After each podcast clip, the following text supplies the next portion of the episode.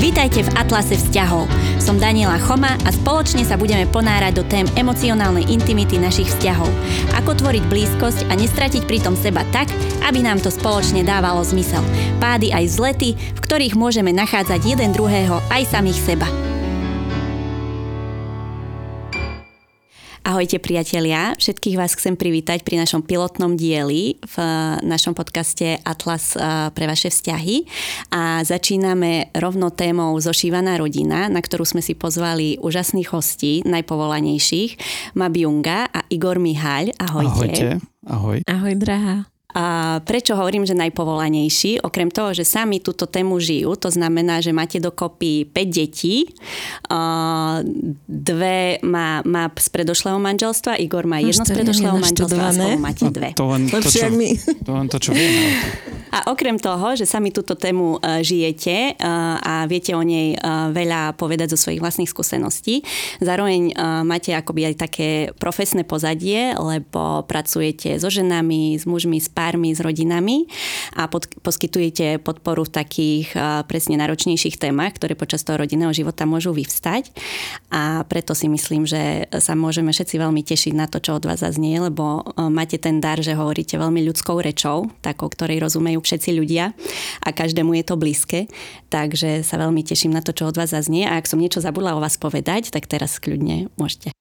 Tak skúste mi na začiatok povedať, aká bola vaša cesta k zošívanej rodine a aké boli tie najväčšie výzvy alebo témy, ktoré ste si tam potrebovali ohmatať, zažiť a znavigovať. Tak to je taká obširná otázka hneď na úvod. No moja cesta k tomu bola um, prejsť cez jeden krok. A to ten, že som mala rodinu s mojim ex-manželom a mala som vlastne malé deti to druhé menšie bolo fakt malé. A zistila som, že teda ja už som dávno vedela, že nie som šťastná, ale zistila som, že po tých rokoch, čo som sa snažila, aby sa ten vzťah vyliečil, tak som vlastne pochopila, že s tým mužom, napriek tomu, že ho mám rada, že si ho vážim ako človeka, že nikdy nebudem žiť to, o čom snívam a že ak budem chcieť byť šťastná, takže budem musieť tú rodinu rozbiť a pozerala som na tie svoje malé deti a musela som to ako keby vyplakať, že bolo to také ako keby, ako keď sa zamiluješ a praska ti srdce.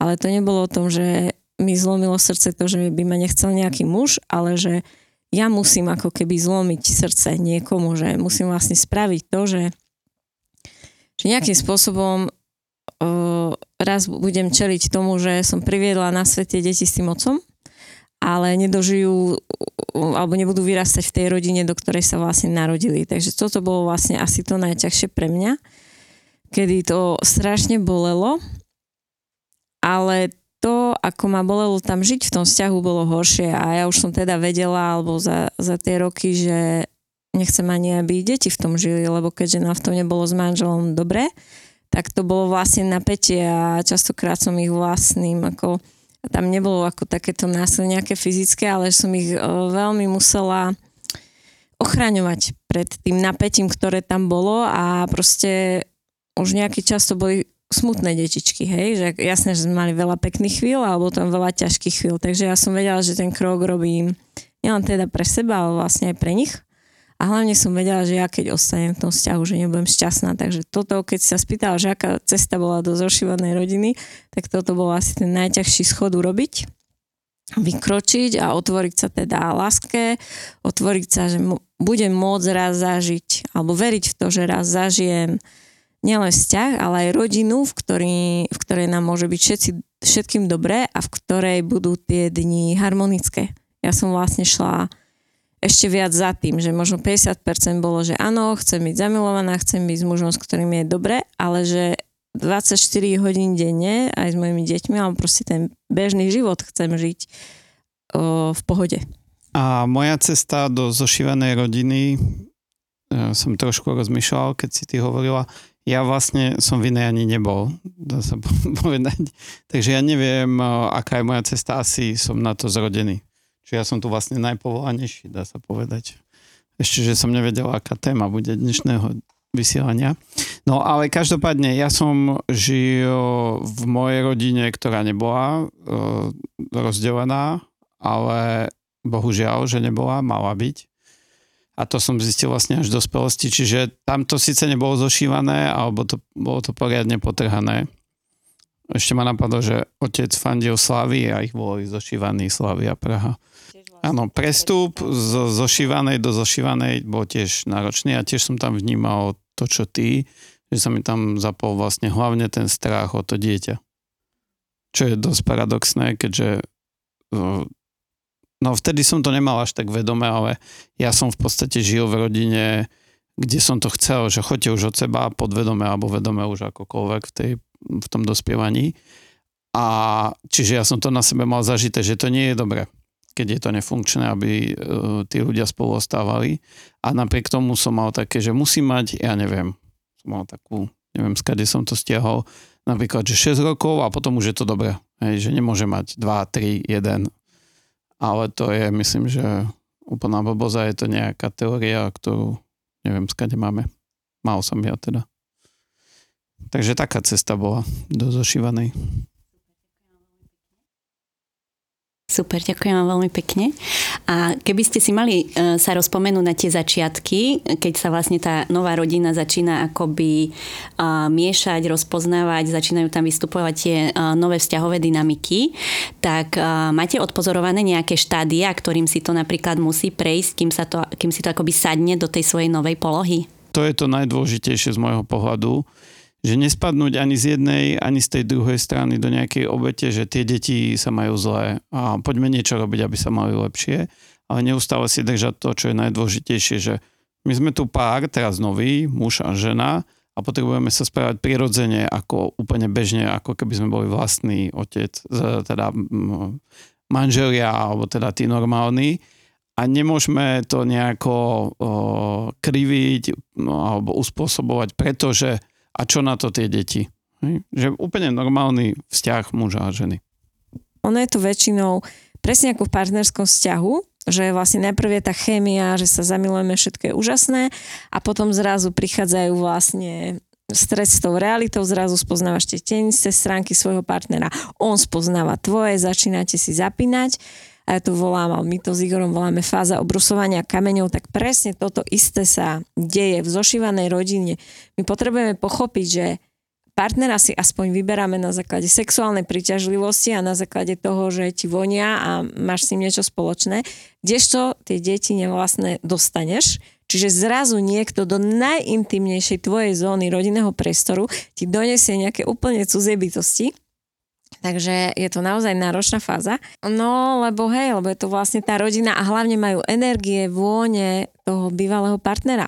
Proste vždy má to dieťa polovicu z toho, s kým predtým bol váš partner. Takže je tam ako keby ešte energia aj toho tretieho človeka. Takže je to veľká fáza, ale tiež sú tam mm, veľmi podobne prebieha, že najprv je tam tá fáza to spoznávania, ako stretneš nových kamarátov, proste chceš byť pre tie deti tým najlepší, bereš ich na výlet, niečo im kupuješ, proste snažíš sa ich získať, tie deti ťa majú rádi, lebo sa tešia, lebo zrazu zažívajú niečo nové, čiže tiež je tam tá prvá fáza rúžových okuliarov a všetko je vlastne krásne. No a vždy, vždy nastupuje vlastne potom tá fáza mm, odhalenia tých tienistých stránok, zrazu deti ťa vidia aj keď máš nervy, keď si unavený, unavená, takisto ty vidíš tie deti v tej tienistej stránky, začína sa odhalovať presne, aké majú tie výchovné vzorce medzi sebou, mm, to dieťa a ten partner tvoj s tým svojim vlastným dieťaťom. Takže ja by som to nazvala, že okamih pravdy. A to je ten kľúčový bod, kedy treba vlastne pracovať na tej komunikácii, kedy treba odkrývať pocity, netreba sa vôbec toho zlaknúť, pokiaľ sú ochotní všetci hovoriť, najmä tí dospelí spolu, čo cíti jeden, čo cíti druhý. A ako spraviť ten spoločný čas, to je to obrusovanie kameňov, ako spraviť ten spoločný čas tak, aby sa tam dobre cítil otec, aby sa tam dobre cítila matka, aby sa tam cítili dobre aj ako pár a aby sa tam dobre cítili vlastne aj tie deti pokiaľ sa jedno nenávyší nad druhým, lebo niekedy sa navyšuje ten partnerský vzťah nad tými deťmi, že tie deti idú do úzadia a už vlastne je dôležitý len ten partnerský vzťah. Alebo partnerský vzťah a vlastné deti. A tie nevlastné deti, počula som prípady, že vezú novorodeniatko z porodnice ale tie deti z prvého manželstva idú vzadu ďalším autom s babkou a s detkou. V chladničke sú jogurty, tieto nové biod zdravé sú pre nové vlastné deti a tieto lacné sú pre bývalé deti, či tie nevlastné deti, lebo tie predsa už nepotrebujú, hej. A toto sú vlastne tie najťažšie, najťažšie veci, na ktoré treba dať veľký pozor. Ja som ťa veľakrát počula hovoriť aj o tom, ako sa uh, emocionálne starajú deti o svojich rodičov, že keď napríklad vidí dieťa svojho rodiča prechádzať uh, niečím, čo je pre neho ťažké a sa mu nejakým spôsobom nedá, nedarí uchopiť, je z toho nešťastný, tak sa akoby bojí začať žiť ten svoj detský život, pretože vždy tam má v pozadí to, že keď odídem alebo vykročím, že nebude postarané o toho rodiča, hej, že čo s ním bude. Hej, a toto pre mňa bolo tiež akoby uh, veľmi také úderné, keď si to neraz povedala, že to dieťa akoby uh, sa bojí vykročiť v ústrety tej svojej budúcnosti, lebo tá hlavná akoby pozornosť je smerovaná tam, že ako to ten rodič ustojí, ako sa o seba postará, ako to zvládne, keď ja vlastne sa z toho posuniem. Hej. Takže to najlepšie, čo môžeme pre naše deti urobiť po rozvode je zmieriť sa s tou situáciou a začať žiť svoj plnohodnotný, šťastný život, aby keď deti prídu ku mne, či už na víkend alebo na ten týždeň, tak aby tam mali zázemie, aby sa žila už prítomnosť a nie aby sa do nekonečna rozoberalo, čo bolo, ako to bolo. A aby to dieťa naozaj mohlo, ako si povedala, tú svoju pozornosť venovať do svojich pocitov, pretože ten rodič si ani nevedomuje, že sa neustále riešia jeho pocity a to dieťa zatlačí tie svoje problémy, ktoré by uh, boli práve na rade, že dospieva alebo že by rado niečo s tým otcom alebo s matkou otvorilo, ale vlastne nepríde na to rád. No a tu by som rada poznamenala, že sme videli krásny film s Igorom. Eh, je aktuálne na Netflixe, je to Skate Winslet. Volá sa to Predlžený víkend a je to tam nádherne nakreslené ako po bolestivom rozchode žije maminka so synom, kde potom príde jeden proste väzeň a začnú ako budovať novú rodinu, ale každopádne je tam vykreslené predtým, ako do tejto dvojice alebo do tejto rodiny vstúpi ten nový muž, ako to prežíva ten chlapček, ako sa zo všetkých sníl snaží o tú mamu starať a ako sa snaží zastúpiť toho otca, aby tá matka proste nebola nešťastná. Uh, napadá ma, že sa spýtam tak rovno akože priamo, aký vnímaš rozdiel medzi uh, tým, že si očím a keď si otec? Aký je to pre teba uh, rozdiel v tej dynamike? No ja by som si ešte dovolil posvietiť na to, čo si ty povedala pred chvíľou. Nevlastný rodič nie je tak emočne spojený s problémami tých detí, najmä tých starších, ako vlastný a dokáže lepšie, objektívnejšie, e, miernejšie, menej zaujato, proste priateľnejšie pre to dieťa riešiť jeho niektoré ťažké situácie, s ktorými rodič vlastný sa automaticky spojí. No a to, čo žije momentálne, takisto sme začali vlastne náš vzťah s dvomi akoby nevlastnými chlapcami, je to, že ja už som mal tú skúsenosť z prvého manželstva a už som vedel v terajšej dobe, že čo, čo tam bolo, aké som mal ja vlastne pocity, keď sa narodila napríklad tá dcera a tak ďalej. A vedel som, že som mal z toho nervy a že to nechcem vlastne tak. Takže to bola moja skúsenosť, že dobre, toto bolo to zlé, a mám teda to šťastie, že som si to mohol znovu vyskúšať a tam som sa snažil vlastne s tým pracovať už úplne inak, že tie, tých dvoch nevlastných chlapcov, keď sa narodili vlastne tie vlastné deti, tak som eh, chcel k ním pustiť tak, aby cítili, že nie je tam žiadne, že nemôžu, že ja ich bránim niečo. A to uvidíme, ako sa podarilo. No ale je to samozrejme iné v tom, že uh, už som mal to svoje prvé dieťa, bola to dcera, hej, uh, to, niektorí muži na to tak citlivejšie reagujú. A teraz som mal už zase ďalšie nové svoje dieťa, jedného chlapca, druhého chlapca, čiže už uh, som bol aj v tom vlastne akoby taký skúsenejší.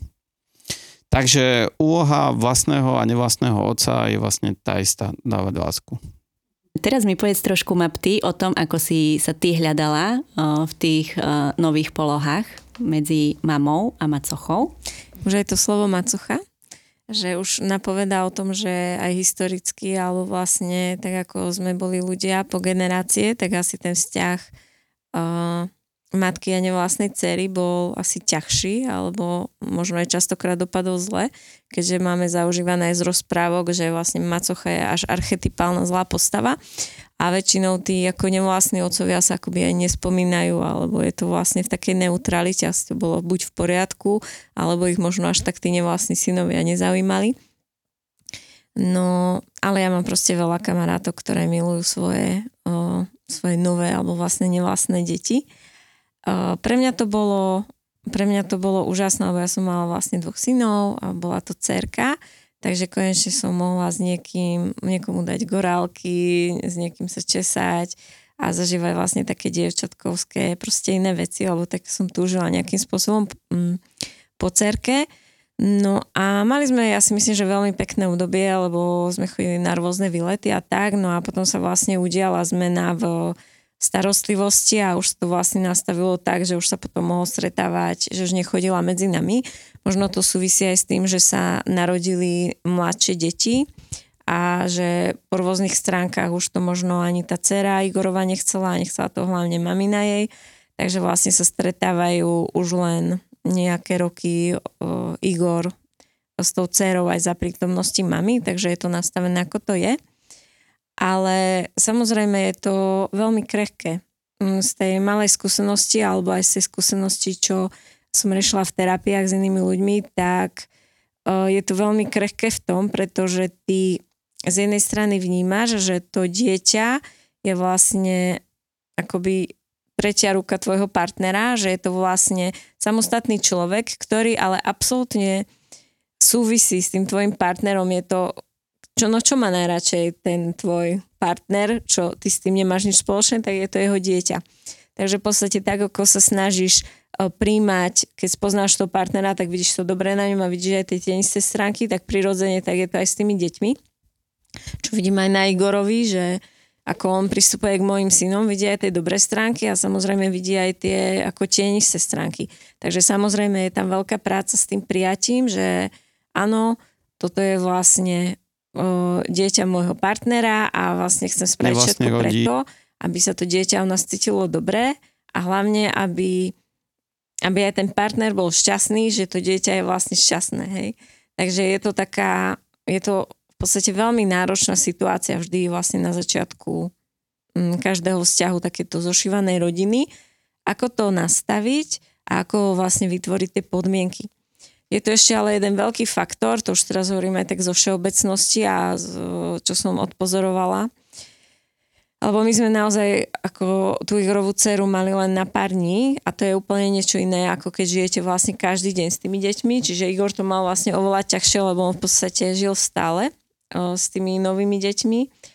Ale čo je vlastne prirodzené, lebo ja si myslím, že pre deti je akoby dôležitejšie žiť s tou mamou. A no dievča určite, proste dievčatko a maminka majú byť spolu a to sa nemá vlastne rozdielovať a má mať prístup k otcovi, koľko potrebuje, aby tamto dievča zažilo lásku, bezpečie, oporu, kedykoľvek mu zavolať, otec príď, pomôž a tak.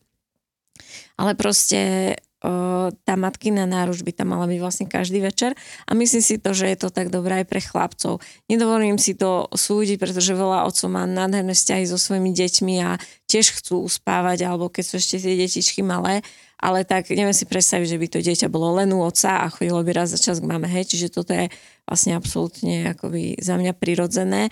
A aj keď máme normálne rodiny, hej, že nezošívané, tak keď si pozrieme ten čas, že koľko vlastne trávi tá matka je vlastne non-stop s deťmi a ten otec chodí do práce a cez víkend ide na výlet alebo večer niečo trošku, takže ja si myslím, že aj v tomto prípade je to menej nejako stresujúce pre to dieťa, keď je v podstate Mm, viacej s tou mamou. No, spomenula si veľmi dobrú vec, to znamená, že aj je taký psychológ sa volá, že Lehman sa mi zdá, on robí, že súrodenecké konštelácie napísal knihu a on presne tam opisuje, že ako sa narodíme v rámci toho rodinného systému, že aké majú charakteristiky, keď sa narodíme ako prvorodený, keď sa narodíme ako stretný, keď sa narodíme ako Benjamin a v tom pôvodnom rodinnom systéme sme boli na tie miesta napríklad zvyknutí, ale keď sa zošije tá rodina nová, tak zrazu napríklad z prvorodeného môžem sa stať Benjamin Benjaminom, alebo môžem byť prostredným, kde, a že proste úplne sa akoby zrazu tie kvality, aj tie mm, situácie, na ktoré sme boli zvyknutí, sa nám proste tá naša pozícia v hierarchii mení a že je to obrovská výzva. A toto je veľmi citlivé. Je to obrovská výzva, pretože práve to dieťatko, kde bolo ten Benjamínek a zrazu sa na, dostane do tej novej rodiny, kde sa narodia ďalšie malé deti, alebo sa dostane zarovno vekom medzi partnerové deti, tak je to vlastne pre to dieťa šok. Je to pre ňo veľmi ťažké, pretože presne ako Igor hovoril, že mm, tie deti naše vlastné s nami pracujú skrz tej emócie, máme tam častokrát výčitky, veľmi to prežívame, nedokážeme to vlastne akoby čisto vidieť tak uh, dieťa je naučené nejakým spôsobom s nami pracovať. A teraz príde vlastne do toho nového prostredia a zrazu je to tam všetko inak a začne sa um, začne sa ako keby dostávať do pravdy, ako to vlastne naozaj je. Začnú sa odkrývať tie, najmä tie manipulačné vzorce, ktoré sú vlastne z tej pôvodnej rodiny uh, prinesené. A tam je presne to umenie tých rodičov ja si myslím, že to je vlastne ten kľúčový moment v tých zošívaných rodinách, aby rodičia veľmi úzko kooperovali, komunikovali, otvárali tie témy a otvárali tie pocity, pretože častokrát ten nevlastný rodič vidí, čo majú medzi sebou tí vlastní, aká je tam vlastne manipulácia a nevie sa k tomu dostať. Nevie vlastne, čo s tým, len sa v tom cíti nedobre, nedobre, vrcholí to a môže to byť niekedy aj dôvod rozchodu, keď vlastne ten partner nie je ochotný začať nejaké veci meniť. Uh, poznám to veľmi často z terapii, že ženy riešia, že ten muž, ktorý sa im zdal silný, ktorý proste im vedel úžasne podržať napríklad pri ich problémoch s ich deťmi, aj keď napríklad vôbec nemajú spoločné.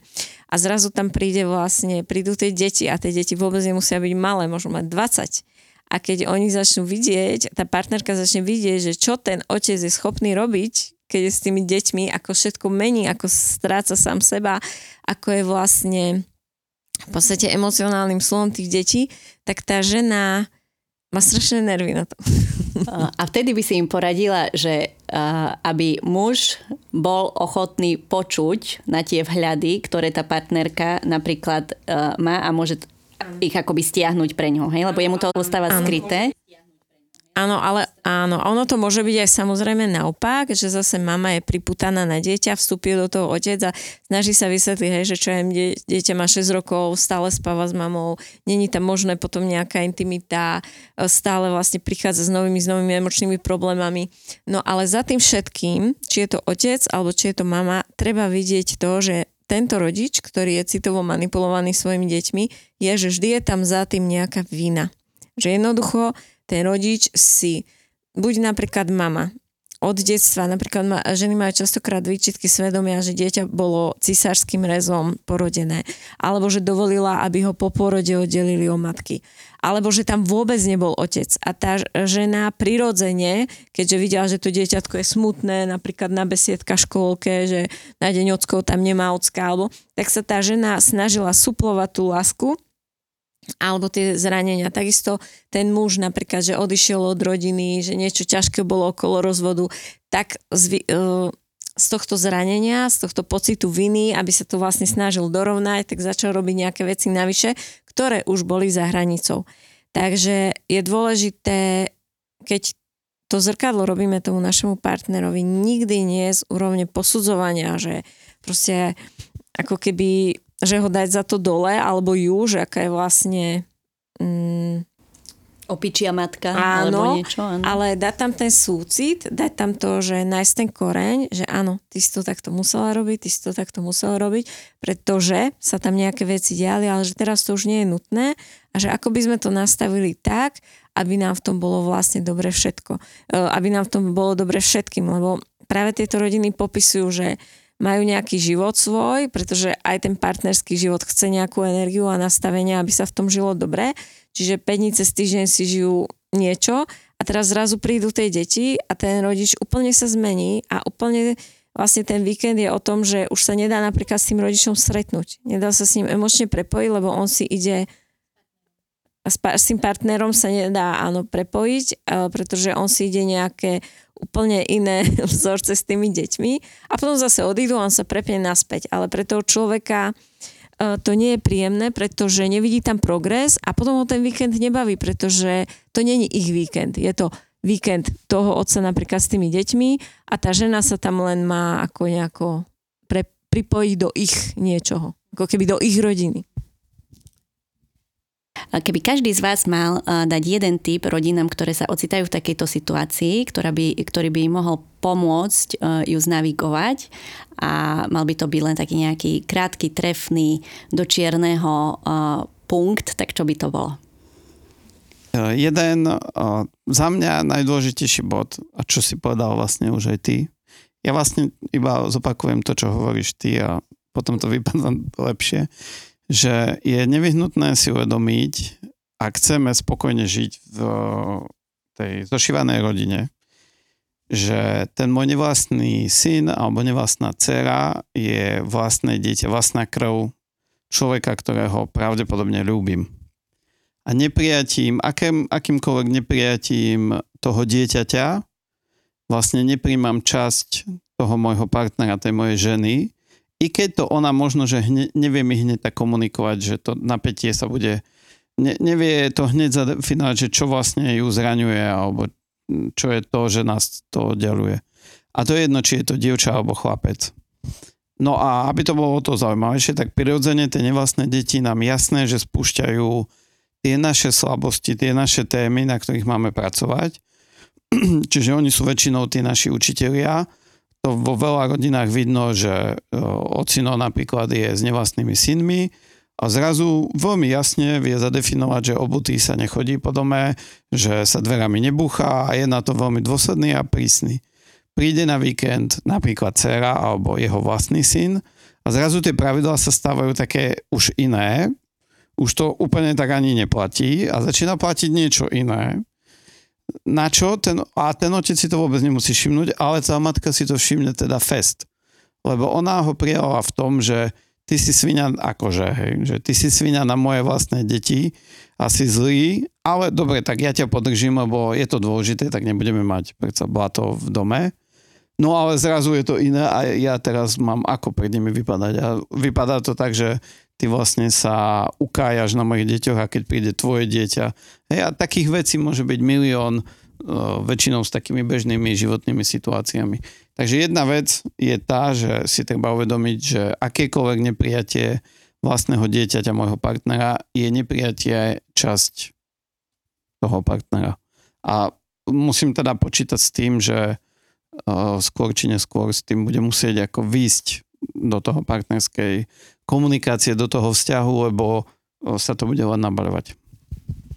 A tu by som doplnila, že to, čo sme sa bavili pred chvíľou, že keď je tam tá opičia, tá nezdravá láska, tie zlé nastavenia, že napríklad e, otec si domov nosí na víkend syna a vtedy ho prepne a vlastne slúži tomu synovi a není ochotný vôbec nič na sebe zmeniť, tým pádom ten otec e, znemožňuje, aby tá žena toho syna mala rada. Pretože tam není žiadna možnosť, aby ona nejako do toho vzťahu vstúpila. Ona je len vlastne pasívnym pozorovateľom a musí vlastne sa pozerať na to, ako si oni idú svoje. Ako náhle by on otvoril tú komunikáciu, ako keby bol ochotný s tým pracovať, tak zrazu sa pole otvorí a ona reálne môže dostať prístup k e, tomu dieťaťu a môže ho mať rada. Ale v tomto spôsobe tam city v podstate nie sú reálne možné. No a ja by som dala vlastne typ uh, rodinné kruhy. Uh, my toto uh, učíme ľudí, aj vlastne v lete u nás je taký uh, rodinný trojdňový tábor, alebo vlastne Igor robí také hry pre rodiny, kde sa kruhuje, alebo vlastne robíme aj také jednodňové semináre na rodinné rituály. A tam ide vlastne o to, že rodinný kruh znamená, že sa všetci raz za čas, raz za týždeň napríklad, ideálne v rodine, stretneme pri jednom stole, kde každý dostáva priestor hovoriť, čo potrebuje. Zo začiatku niektoré deti nebudú nič hovoriť, a potom budú hovoriť, že chcem ísť na, na vile, chcem ísť na zmrzlinu, chcem ísť do bazéna a potom, keď už zistia tie deti, že tie kruhy sú pravidelné a že to, čo sa tam otvorí, sa naozaj aj mení, tak tie deti zrazu začnú hovoriť presne tieto veci, ktoré ich trápia. Čiže napríklad, že odčím, že my nemôžeme chodiť obytí po dome, ale tvoje deti malé môžu chodiť po dome, hej, že nevlastný brat môže. Alebo povedia, že proste nevlastný brat, toto, hento. A my častokrát ako rodičia nevieme, že prečo sú niekedy tí nevlastní súrodenci na seba hnusní, prečo sa nevedia mať radi, prečo je tam odpor. A zrazu zistíme, že preto je zakerný nevlastný brat k tomu akoby ich vlastnému dieťaťu, hej, lebo cíti krivdu a nespravodlivosť od toho očima. Ako náhle sa to on, ten očím dozvie, zrazu ten trojuholník sa môže úplne zmeniť, on sa začne správať rovnocene alebo dávať väčšiu pozornosť tomu nevlastnému synovi a to okamžite odkrie city a pustí do srdca to ich spoločné dieťa. Presne tak, ako to bol ten trojuholník s tou uh, ženou, a s tým svojim opičným dieťaťom, že ako náhle o, ten muž zmení svoj prístup k tej žene alebo zmení prístup k dieťaťu, tak zrazu uvoľní pole, aby v tom trojolníku sa vlastne aj oni dvaja mohli začať mať radi. Takže tieto rodinné kruhy, kde sa hovorí o pocitoch, sú veľmi dôležité. Čo ale chcem povedať, že ak by to niekto už po tomto podcaste začal praktikovať bez toho, aby mal na to návod, tak, tak Uh, jednu len chcem dať vám radu, že nechcete to vyriešiť na tom kruhu a nechcete to dokončievať, pretože by vám z toho hrablo a je to nereálna úloha. Niekedy stačí, že len pomenúvame. Že vy sa len dozviete o tom, ako sa tie deti cítia a už podvedome budete úplne inak reagovať v tých situáciách počas týždňa. Jednoducho nazveme to, že to je taký zvedomovací kruh. Nemusí sa všetko riešiť, zvedomuje sa, otvárajú sa témy a viac sa spoznávame.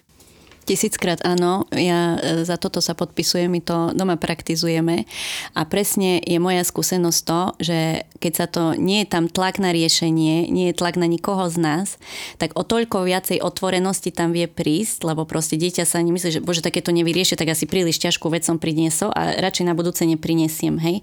Že keď sa dokážeme akoby len dovoliť tomu, aby to medzi nás prišlo, tak už len tá samotná pravda rozkrutí síly toho života tak, že sa tie veci začnú meniť. Hej? Lebo proste dostali priestor, že mohli medzi nás prísť.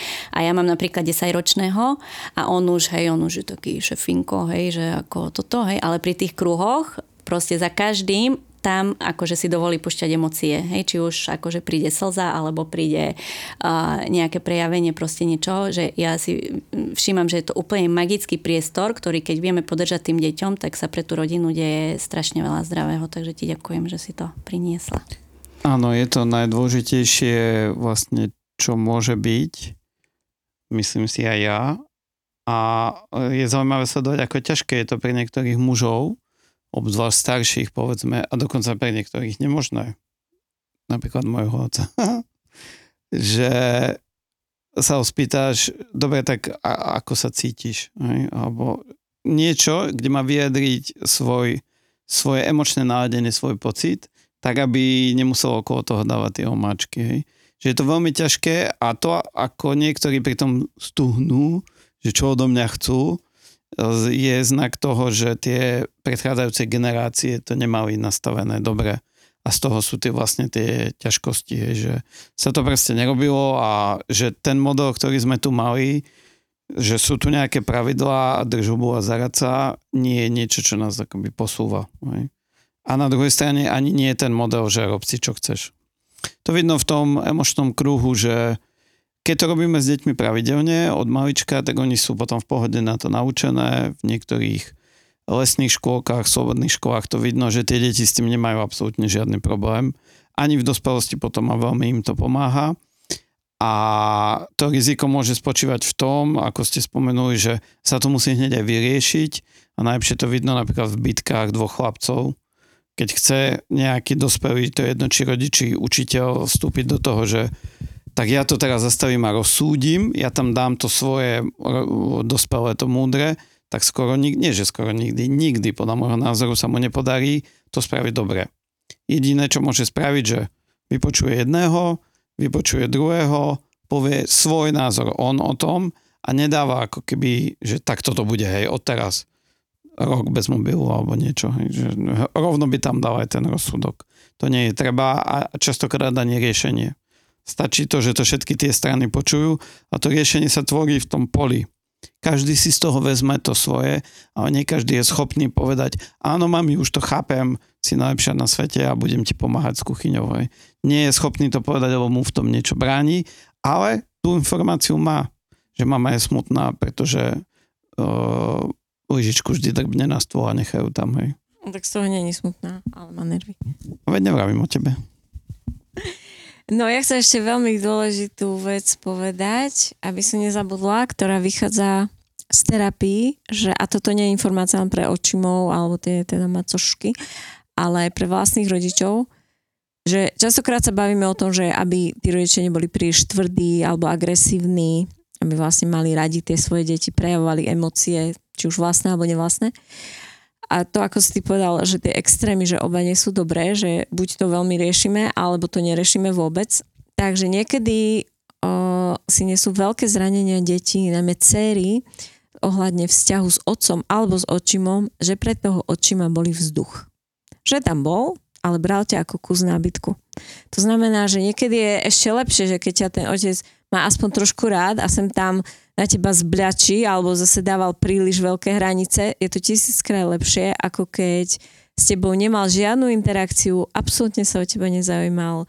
Akože keď ťa odviezol do školy, tak ťa odviezol ako keby bol taxikár, ale nikdy sa ťa nespýtal, ako sa máš, ako sa cítiš, nepochválil ťa za nič, neoceňoval tvoje úspechy. A toto je pre tie deti obrovská trauma žiť s niekým dennodenne, kto ťa nevidí. Obom vám veľmi ďakujem za uh, krásne vhľady a podelenie sa so svojimi skúsenosťami a teším sa na vás ešte, verím, v ďalších dieloch. Prajem vám krásny deň.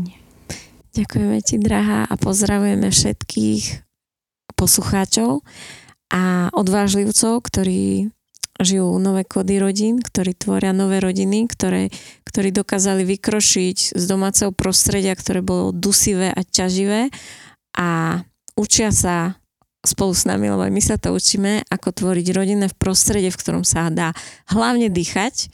Môže sa tam kričať, môže sa tam buchať, môže sa tam čokoľvek diať, ale je to živé, otvorené a každý člen tej rodiny môže mať pocit, že môže hovoriť o tom, čo cíti a že sa to bude riešiť. Že sú tam vlastne rovno, rovnocenné emócie a potreby všetkých členov v tej rodiny. A jedno je jedno, či je to dieťa alebo otec. Kde vás nájdú ľudia, ktorí by chceli o vašej práci vedieť viac?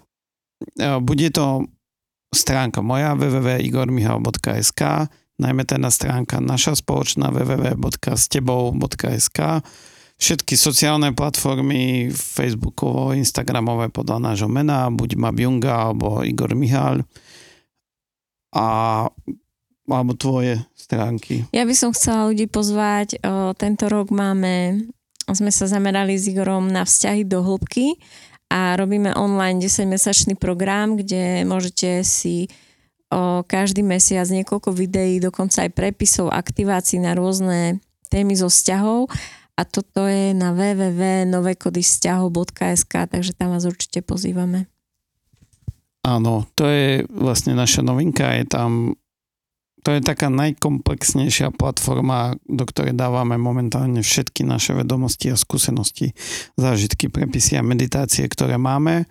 Takže pokiaľ chce niekto dostať kompletný obraz o vzťahoch, o fungovaní, ako to môže byť, ja to tiež maximálne doporúčam. A je to trošku aj taká reality show, lebo my sme tak menej nauční a viac, viac zdieľací a praktický, takže je to proste tak, že sa tiež nám tam dejú veci, zdieľame si navzájom a my vlastne tie témy objavujeme do hĺbky, no a ako inak by sme ich objavovali, ako cez svoje pocity a názory, takže a, že je to také niekedy aj príjemný program na večer, že nielen vzdelávací, ale aj zážitkový. Super, krásne. Ďakujem vám veľmi pekne a vidíme sa. A počujeme. A počujeme. Ahojte. Ak ťa zaujímajú svieže inšpirácie na tému vzťahov a pravdivej komunikácie, nezabudni sledovať náš blog aj komunikačné hry na www.človečinahra.sk. Sú známe tým, že do rozhovorov nášajú neobyčajné témy, priznania aj záujem. Tiež nech ti neujde náš newsletter a nájdeš nás aj na sociálnych sieťach ako Človečina počiarkovník hra.